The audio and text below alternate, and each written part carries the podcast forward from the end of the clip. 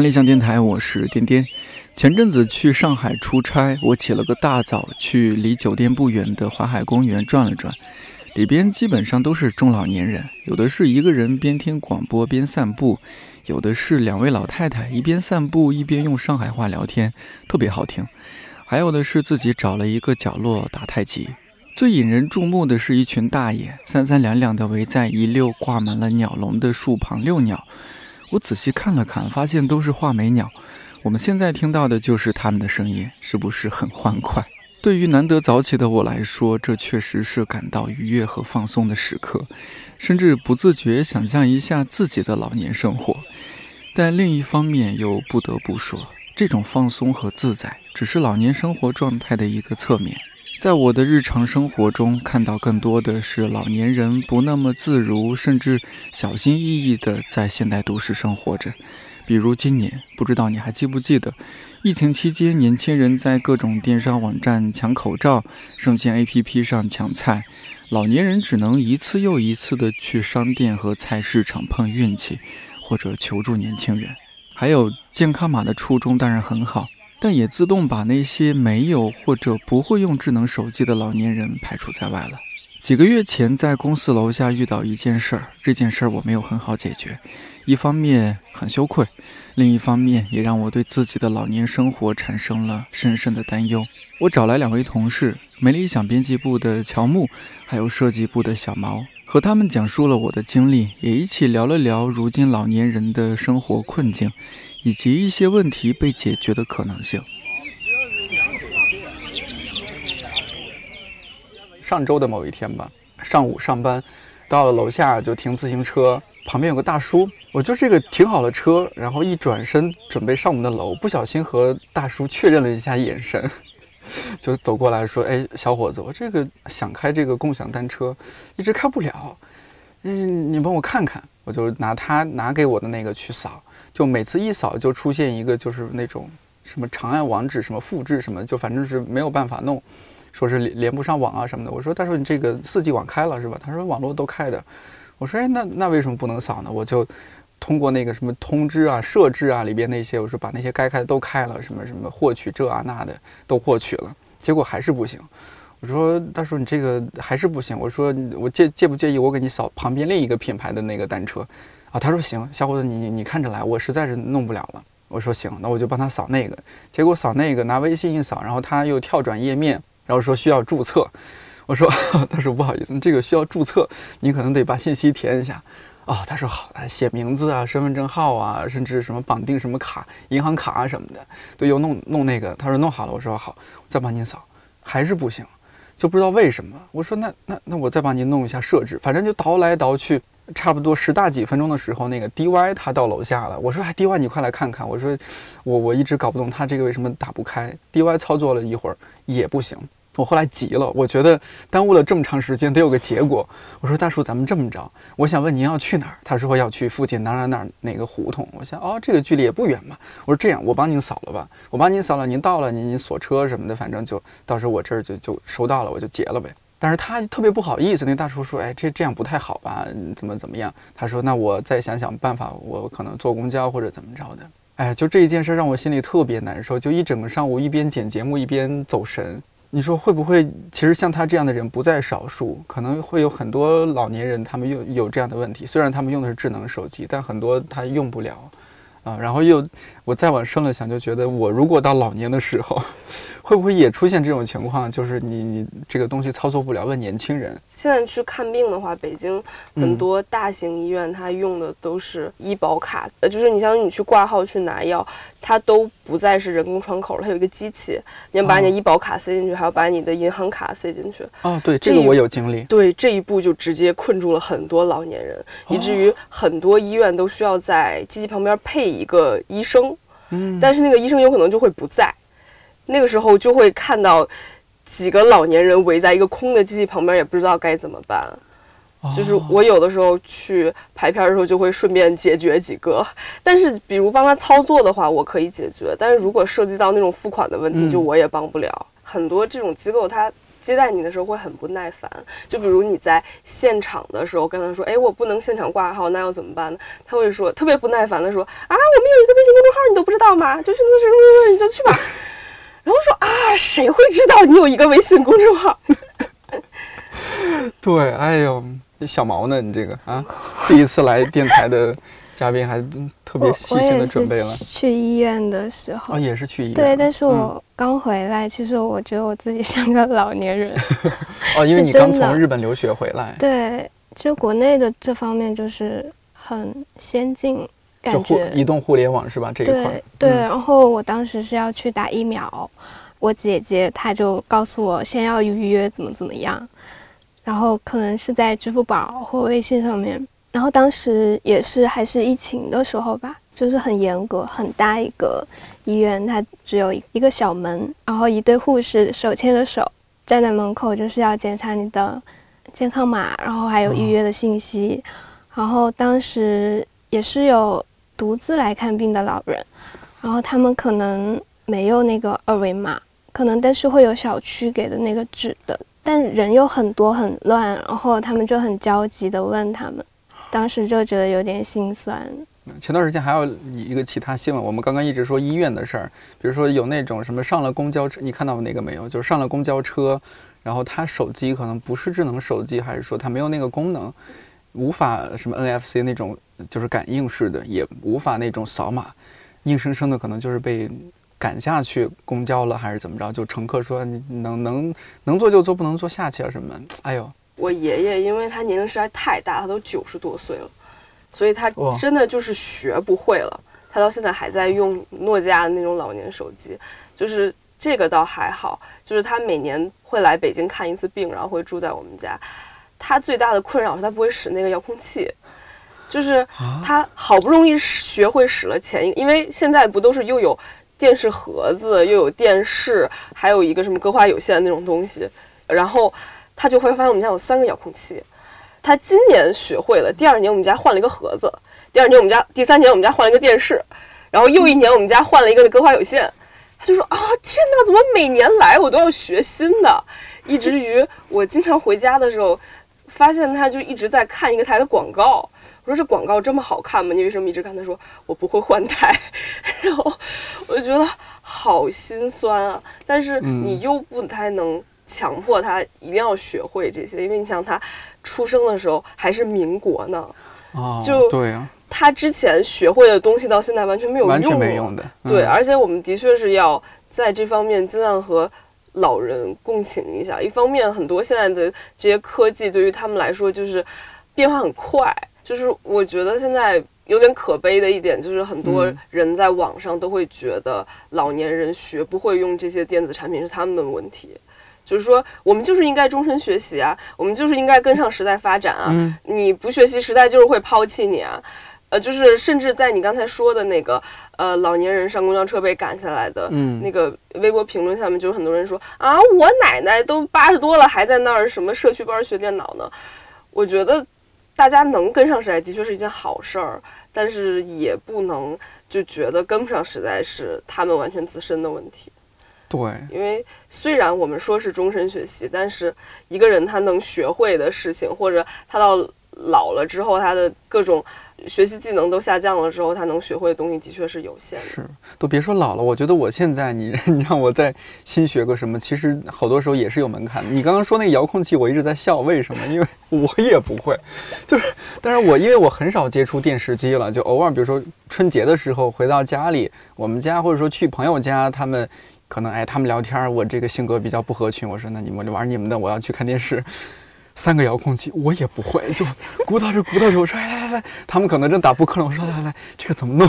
你要老了可能也得看广告，绝对的，绝对属于那一挂。我也，而且我还感受过那种在商场里面不会用手机，就是它有一个。折扣券儿，嗯，然后但得让我线下一个 app，线下一个 app 还要在他那个做的很差的 app 里面找到他某个活动，然后进去，他什么一号限制一个的代金券，我还得注册，注册完了又要用他指定的卡付款，然后又付不过去，然后就怒了，说我才多大呀，我才二十多岁，就这种就是被困在这种赛博困境里面，那我老了。就我现在还能选择不要那个折扣，对，那我老老了是不是就是连东西都买不出来了？是啊，就是可能会比较计较。现在我我前几天也遇到你这种类似情况，就是比如说我们附近的那个商场里边的超市，它多了好多个那种自助收银台，然后原本人工结账的只留只保留一个还是两个，就极少。然后呢，我在那边也是就操作半天，而且他比如说我买了那个菜，可能他那个条没打好，我扫半天扫不了。啊，我说啊，那个大姐或者阿姨，你帮我过来看一下，他这个扫不了啊，他帮我弄。然后我一边弄吧，他还一边给你推销，就是哎，你这个下我们 A P P 没有，或者说注册我们会员没有？哎，你这个是不是我们这个新装修了或者新怎么开张？你是不是首单？你说首单还可以减十块钱，啊，你你会不会弄？你我我我帮你弄。哎呦，我当时就是感受到了作为一个年轻人的侮辱，就是，然后我就真的不会，然后真得人家教，就是特心酸那一刻。我我买完了，我提着重重的东西，我说我我为了十块钱，我图啥？就如果人工结账，反而其实挺快的，可能就不到一分钟，绝对就把那些就都弄好了，我就走了。我在那耽误了差不多五分钟，就明明它是一个提高效率的东西。对啊，而且我在那种超市里面还见过他的那个手推车，嗯，是要你扫码才能推的啊。哎呀，我说怎么了？我没有，我要扫不了这个码，我连手推车都不会拥有，是吧？还有这样的呀？对啊，就太过分了。我上次逛超市，它就是扫码，然后下一个 app，然后那个 app 下了十分钟。我觉得的确是，就是国内这种发展没有问题，但是你得给跟不上的人留一条后路。嗯，包括火车票的电子支付，包括呃汽车，其实很多，比如欧洲或者日本那边，他们的电子化都比咱们做的更早。但是，就算在已经电子化这么多年情况下，他们还会留出一定份额的票是可以在现场买的。哦，对，但是你现在在现场买火车票，我真的不确定他能不能买到。就包括现场，尽管很多超市和很多商店，它现场还是有人工柜台，但是你人工柜台就是结得很慢，可能也没有人来，就是这个便捷程度跟你电子支付肯定是不一样的。我是觉得国内第一是跑得太快，第二是就是会顾不上后面的人。嗯，对，所以我觉得这这点这点日本那边可以讲的，因为日本也是老龄化比较严重，但是他的确是因为他他们的老年人因为比较有支付能力，所以他们的很多权益和他们的很多需求也是在社会上还算比较得到重视的。小王，你在日本待的比较久，四年半是吧？对，四年多。对，什么感受？你从 我觉得他们就确实东京就是出去全是爷爷奶奶，然后，但他们他们六十五岁以上才被称是老年人。老年人对，然后他们有很多老年人是在工作，啊，比是的，如说，出租车司机，然后快递员，然后包括我们食堂的奶奶大爷，对大爷大妈，然后他们是能工作的话会一直工作的，对，而且他们很鼓励就是老老年人工工作，因为年轻人不够用啊。对对，他们是超高龄化的社会，嗯然后就中国不是有很多养老院之类的嘛，但是在日本就是你要到身体要达到一不是很好的情况下才有资格去申请那种疗养院，他们会有哦等级划分的，啊，身体等级或者是老年痴呆症的那个对，对，哦，这样子。嗯。我看过日本相关的一些纪录片，他说这他费用也是一大问题，说他日本那边的养老院费用超级高，对，相对来说是很高的。你在那边留学的话，就是比如说是一些公共场所啊，什么公共设施服务，因为这些我们都是有听说，但是更具体的，我我觉得想听你讲讲，就是一些在老人方面的一些照顾。不仅仅是老人，就是只要身体行动不便的，他们街道很窄，但是他们会有专门留那个轮椅的通路，然后像电车站里面的厕所都会有那个障碍者的厕所，就是轮椅可以直接进去，然后嗯。比较空间很大，然后扶手啊，然后洗面台的高度都是匹配好的。那样的厕所，然后他们的标识的设计也很完备，就是你很容易找到那个地方，还有直升电梯，然后他们还有那种楼梯，如果没有直升电梯，它旁边会有一个可以搬下来的，然后然后再哦然后上去坐上去。对对对，我想想，是不是有点像那个叫什么那个控方证人还是什么那个里面那个大腹便便的大律师，在自己家里装了一个，他坐上去，然后那个那个轮椅就沿着那个扶梯就这样上去那种的。是的，哦，哎，比如说像扫二维码，我记得扫二维码这个是日本人发明的，是吗？然后对啊，二维码是日本人发明的，但是在中国发扬光大了。哦，这样子，对，但你你在日本日本生活的话，他们那边是不是也没有特别的普及？除非除了这些像支付宝入侵日本，可能你有有些是可以扫码的，本地化的那种什么扫码的这些应该很少吧？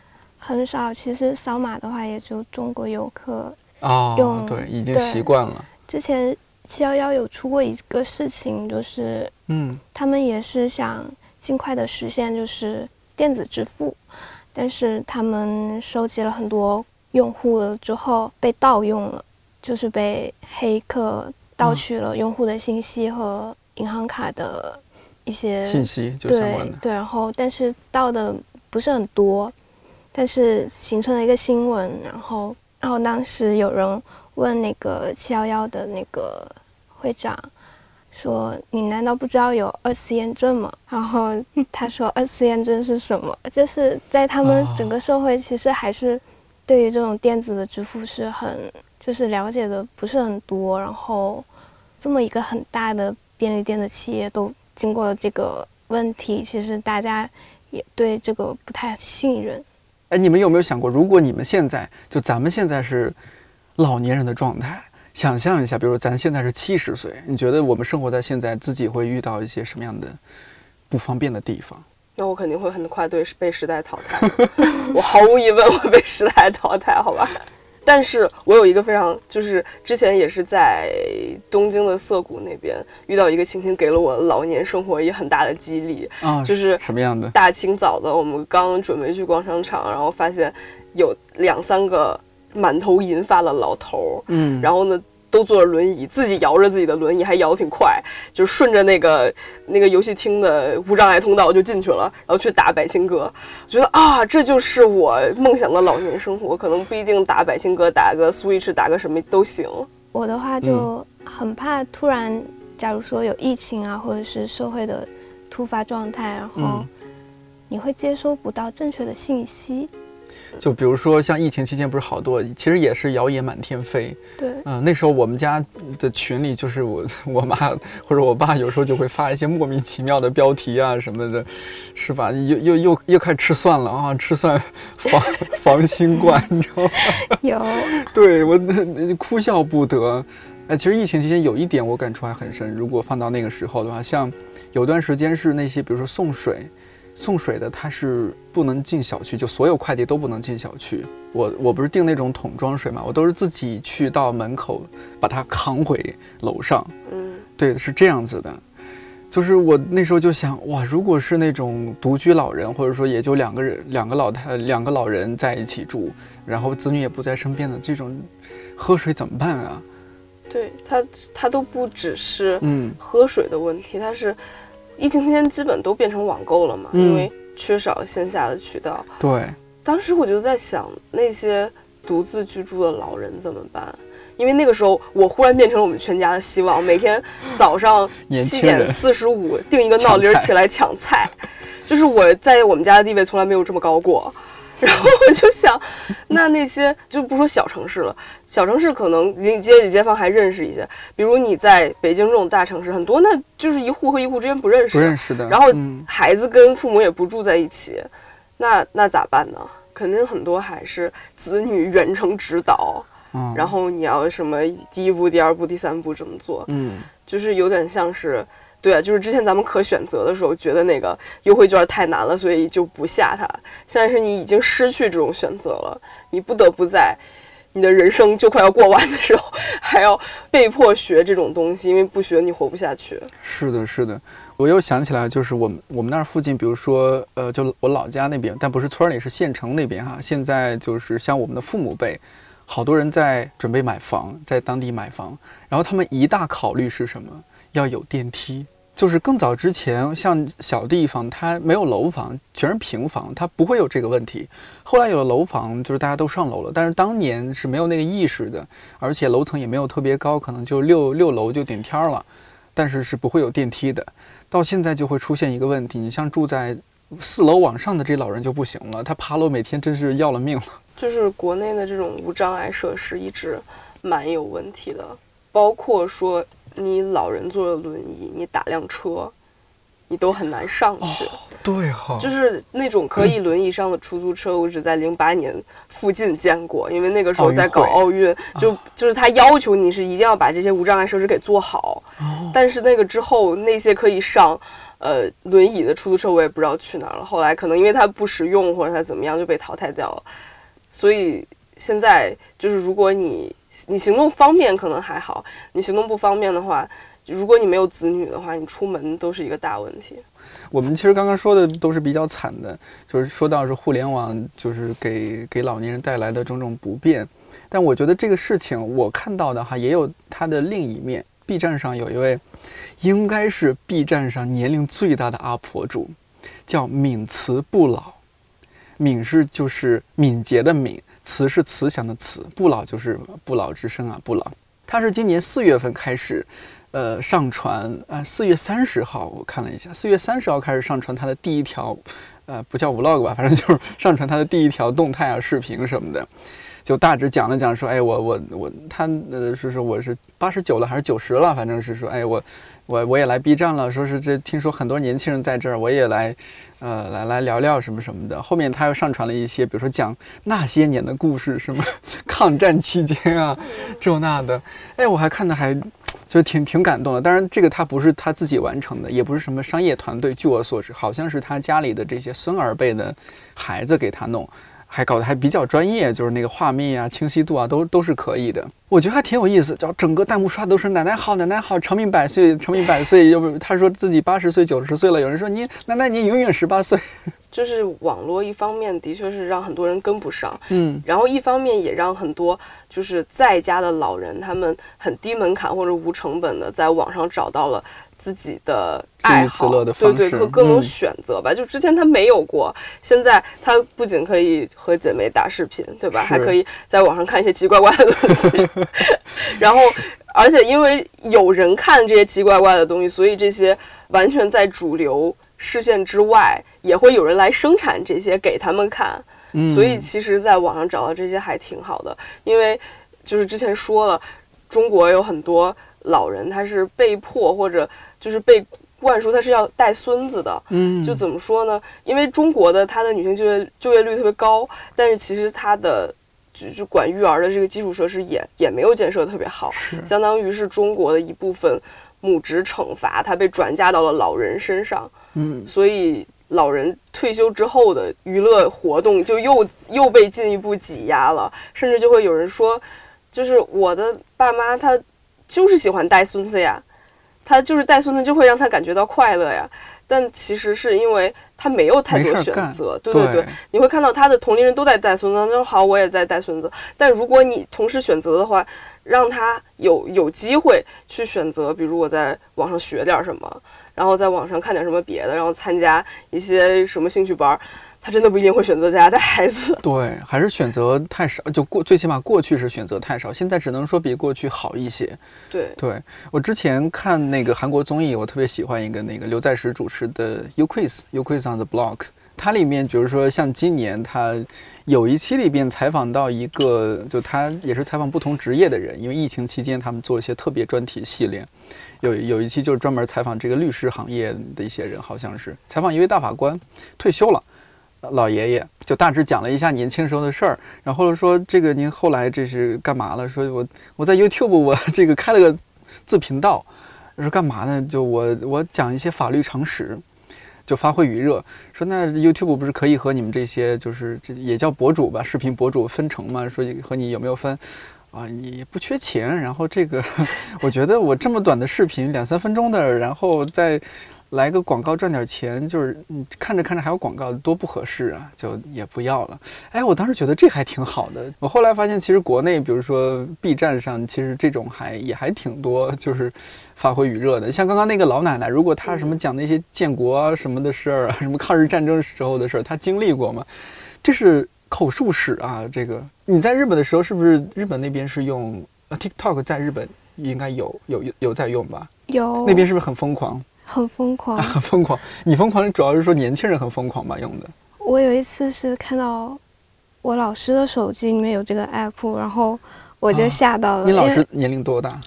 他虽然他看上去挺老的，但是他他其实才五十五十六岁。你有观察到他们那就是日本的老年人，他们也会用一些现在的这些什么短视频啊，什么这些软件自娱自乐吗？那我真的看的很少，嗯，看的很看少看到的好像没有哎。哦，比较少。对对，嗯因为他们也才真的是刚刚火起来，TikTok。对，忽然觉得我们这发展也太快了。对我有点怀疑，因为日本很多老人，可能都不是老年，中年人还在用翻盖手机。对对，啊，他们是的，是对的，他们老年人都不一定有智能机，说是真的，的。因为人家不用智能机也能活下去，并且活得就他们的社会非常的稳定，他们也不需要就是这些改变，所以他们也很难改变。因为现在就老年人多，我觉得我发现国内不是也逐渐就是开始有一些新词汇又冒出来了。我觉得嗯我们就是特别擅长生产新词汇，银发经济，你有听过吗？我们小区附近开了一家一个店面，叫某利健，你知道那个某利健老人鞋？哇。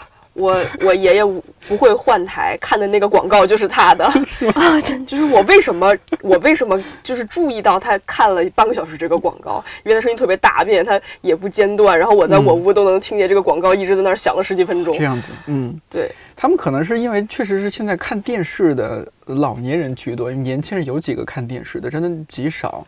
所以是不是广告啊什么的也是老年人看的广告居多了？他们会在那种就是不是主要的卫视嗯，的工作日时间哦。大量的投广告，它那个广告可能是就半个小时来回播，它只只有一个产品的广告，就有点像是洗脑洗脑式式的，并且它那个广告里面的内容会和。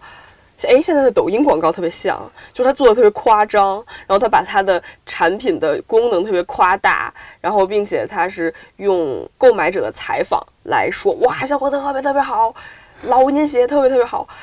我这其实当时在想说，就是老年鞋它不就是鞋吗？人嗯老了之后，这个需求会有什么变化呢？就哪怕他说可能抓地力强一点，那其实嗯有的那种偏登山类的鞋，它也可以做到，但它就是抓住了老年这个点，嗯，就会迫使老年人让自己的子女去给自己买，就是是，对，就觉得你不买就是不孝顺或者怎么样，因为老年人其实他在这方面能看到的商品种类更少。所以他就会觉得，可能电视上面播的，或者身边人都在穿的，就是好的，那我大也也要有。对啊对，对，一说就是广告里都都在播。我身边有几个朋友已经深受其害了，就是真的是家里的 爷爷奶奶会说，哎，你给我买那个，他们不认阿迪达斯，不认耐克的，他们就认这个老年鞋。哎，你我那些老哥们儿什么，他们都穿这个。包括不知道你们有有没有在逛商场的时候看到很多面对中老年女性的衣服，特别贵，贵的特别离谱。哦，我有在就是北京一些老商场看到过。对，就是嗯你会看到一个小呃一个小外套的价钱三千多哦，为什么呀是？的，是的，而且是看起来特老土。对，就是我我我会觉得，其实他其实就是在欺负这些老年，他们也不会接触网购，嗯，这就是他们可能平时逛的商场里面看到最好的东西，他们就是对性价比这方面已经就是不是特别有概念，嗯然后他们也不知道现在这个市场行情是怎么样的，，就知道说现在东西确实贵。对，就是因为他没有他不面对网上的这些竞争。所以他就可以占据他的有利地位，把他就是价格并不合理的东西给卖出去。说实话，我已经买了两双鞋给我姥爷寄回去了，我姥爷一双，姥姥一双。对，就是这个倒是不是说他们要的，就是就是好像我也不自觉的被洗脑了，因为也不是说老看广告，但是你总会时不时的接受到这些信息哦，好像有这样一个牌子，好像这是专门给老人设计的啊。我们穿的鞋呢，这个鞋垫好像偏软一些，他那个鞋垫好像偏硬一些。这个你刚刚说到抓地力啊，这那的啊，好像他们不容易什么扭脚啊、摔倒啊，反正也不贵，我就给他们买了。但其实我我我也买的时候在想，这是不是智商税啊？嗨，我觉得他可能就是抓住大家对这件事都不计较，嗯，就是子女买的时候觉得那可以也穿不出事儿来，对吧？对，那买了就买了，然后老人就也不知道。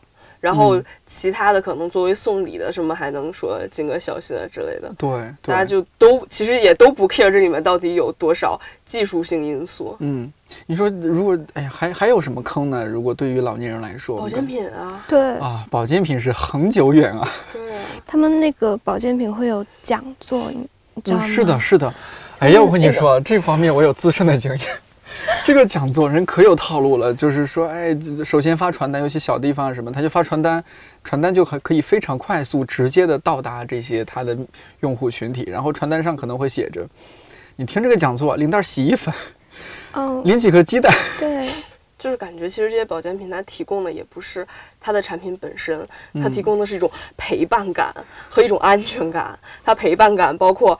他会提供很多讲座，然后让你这个老年人呼朋唤友的来听，然后他的销售会特别的亲切，就是呃，因为很多人也不就也不和自己的父母住在一起，然后老年人也没有人说话，他就会自。自发的去跟那些老年人说话，甚至可能很多老年人也知道自己买的那个保健品它没什么用，但是他就是想要人跟他说话。对，有道理。对。我看过那种新闻，就是比如说一个小伙子长期就是想拿下某一个老年人客户，因为知道这老年人客户有钱，啊，一瞅啊大爷家这个油快用完了，悄悄咪咪的下次再过来拜访的时候提了一桶油过来，啊，就是长时间的这种软 这个这个心理攻势啊。最后就可能就大爷可能就积蓄二十多万就出去了，可能买他个一个什么什么几个疗程的呀这那的，然后最后比如说儿子说爸你怎么乱花钱？说人家给我还送桶油呢，你送我什么了？这比亲儿子都亲，我被骗了我也骗得心安理得的，人家孝顺我。就的确很多年轻人他站在这种科技的前沿，他就是就包括我们都会有就是。不自觉的产生一种傲慢感，嗯，就比如之前我爸是用我们家电脑看剧，然后有一天我们家电脑那系统就坏了，他跟我说：“你给我装一下。”我当时想装电重重装系统应该一两个小时吧，我说我其实这两天没空，你等我后天我忙完了给你装。然后其实我也没有忙到那个程度吧，只是可能就是不想腾出那个时间来。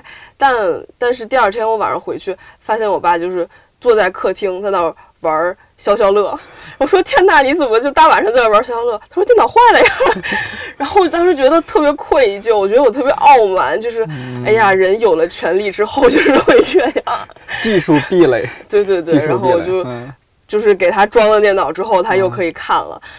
其实很多人也是这样，就是你有了这种傲慢，或者你真的没空之后，那就是会有人趁虚而入呀。是，对吧？是的，是的，还有。那个影视作品里面也看到一些一些老年人的生活，我倒觉得人家也挺好。比如说像那个《四个春天》里面，我觉得哎，人家那个，但这前提是人家本来就爱学习，愿意钻研什么 P 图技术、视频剪辑技术，然后自己还会点拉个什么乐器啊什么的，那种可能还又不太一样。这个老年生活还要精彩一些。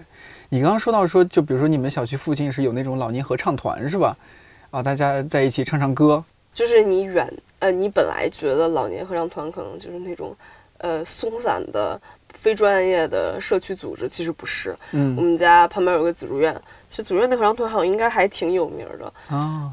人家就是那个成员也非常固定，然后呢，训练时间也还人家还有时间表，嗯，然后还非常专业，就是有分声部，然后有现场伴奏，然后现场还带鼓啊什么的，管乐队都有。然后还有人专门负责编曲、负责打谱、负责什么？人家还就是之前北京他有活动的时候，还经常会去。就是说，其实那是一个非常严谨的这个退休后的社呃社群组织。对，没点才艺，将来老年生活都孤独的不得了。对啊，就是没法融入那个。对啊，他那里面的那个核心人员，可能以前都是音乐老师啊，什么文工团退下来的什么。你真的就是你作为一个五音不全的普通人，退休之后想去加入，还真的不一定能加入成功。现在不是还有一些互联网软件？小毛，你可能这刚回刚刚回国，不太清楚。比如说有个叫糖豆，糖豆，对，糖豆广场舞，广场舞，它但它是可以约，它是我记得是它上面可以就是一个是你还可以查看附近有哪些地方跳舞吗？还是什么？哦，然后还可以在上面学习，它有些视频，哎，教学啊什么的。然后呢，它又像一个自媒体，就是你这个拍一些东西上传，你你可以这方面的 KOL。你有没有想过说，因为我比如说像咱们桌子上摆了一本，就是像译文纪实的他们一些系列，就是一堆书，全是一些求生不能求。我我小毛是不是不太熟悉啊？上海译文的，它有一套译文纪实系列，它这个全是些求生不能、求死不得的一些选题。你看有有有什么？我跟你说，女性贫困很直接哈，还有无缘社会，就是说你和这社会没关系了。然后还有，你看我我拿的这本叫《看护杀人》。我翻了一小半，我都看不下去了。就是比如说夫妻之间相互照顾，就到了老年，或者说是那个老人照顾孩子，或者孩子照顾老人，照顾不下去了。比如说我心里太累了，压力太大了，把对方就给从这个世界消失了。还有一些什么生育方面的，我记得对，还有关于咱们工作的叫工作漂流。总之就是，就我刚刚说的求生不能，求死不得。我就看到我就一度觉得，对于老年生活充满了。悲观和失望，就不知道到时候你像我这种遥控器都现在已经 hold 不住的人，这个到老年该何其的惨！你们、你、你们对这个老老年生活这个有没有什么期待？之前是说就去个养老院，我这现在发现看了一些资料，我觉得养老院原来不是随便去的。而且你去了养老院，人家也不一定对你好。对，重点是你得有子女，有人能帮你吵架的时候，你的权益才能得到保证。你要是没有子女，就是，就是你受了什么委屈也无处声张的时候，那对你好不好有什么区别呢？我觉得还是就是，嗯，找到自我吧。一个案例是我姥姥，她就是之前一个特别有数的人，嗯，他首先他退休之后，他也不喜欢人，就是 不喜不想和任何子女住在一起，然后呢，要给他，然后让让大家给他找一个话少的保姆。后来呢，是因为。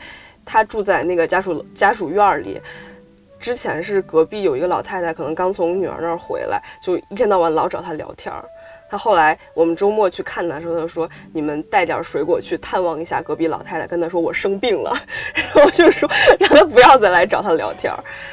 然后他的生活也特别规律，就是早上看书看报，然后呢中午睡一觉，下午看看悬疑电视剧，然后晚上睡觉。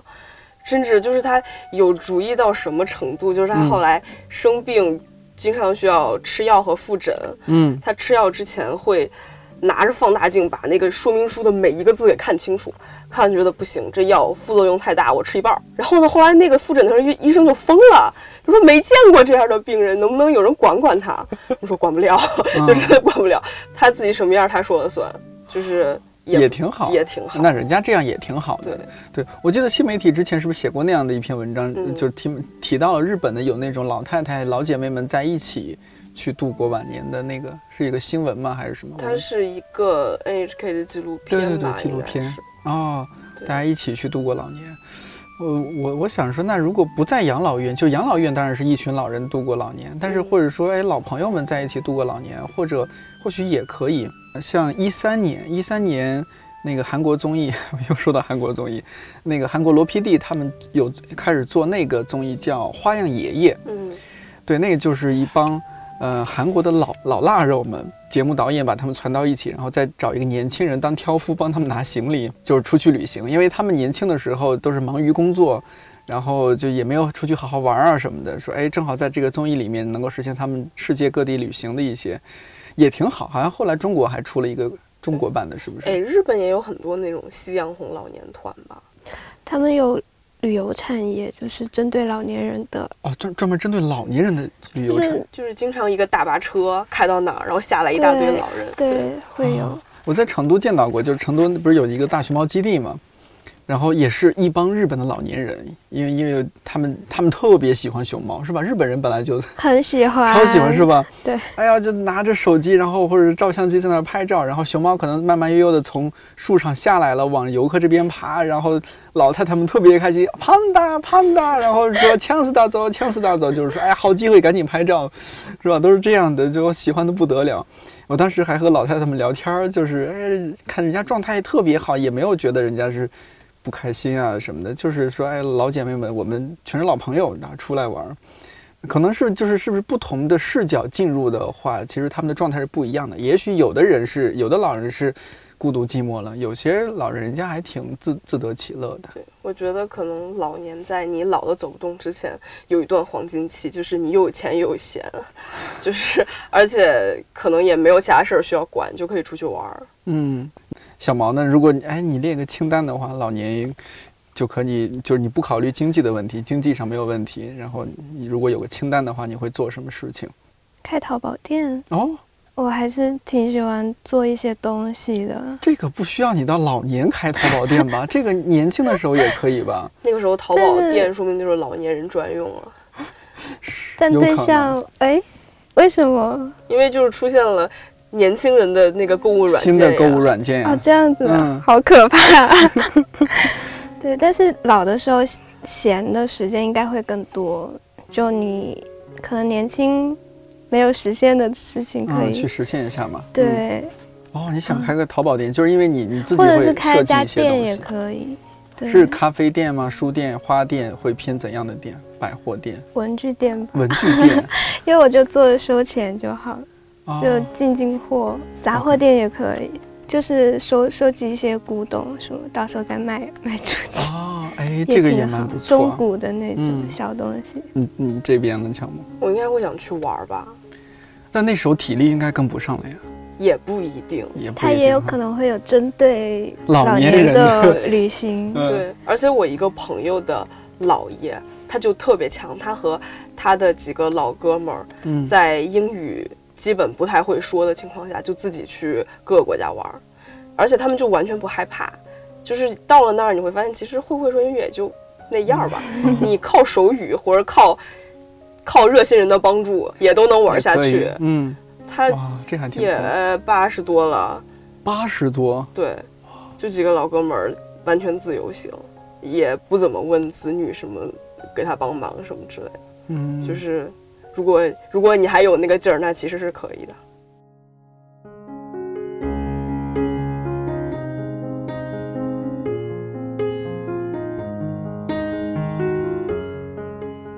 拿智能手机来说，我其实心情还有点复杂，远不是让老年人学会使用智能手机这么简单。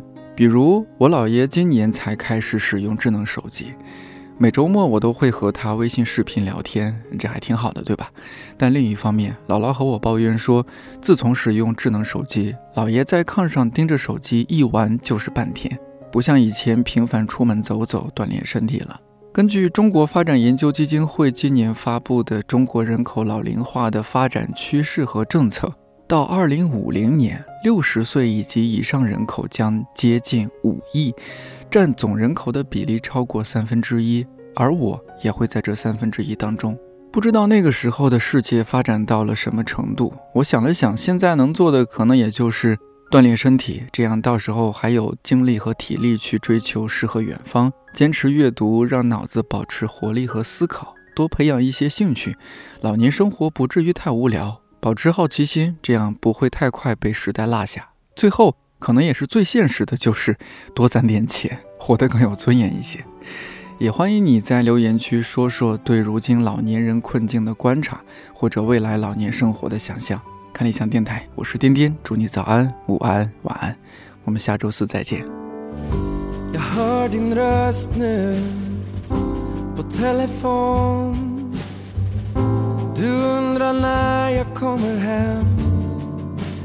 säger Det väntar snö ikväll och det blir kallt. Så ta din tid, vi ses ju sen. Älskling, nu skymmer dagen här. Och fast du är ensam där det finns en eld som brinner. Jag kommer sent i natt och ändå vet du att min kärlek har du för alltid. Den vit som en snö.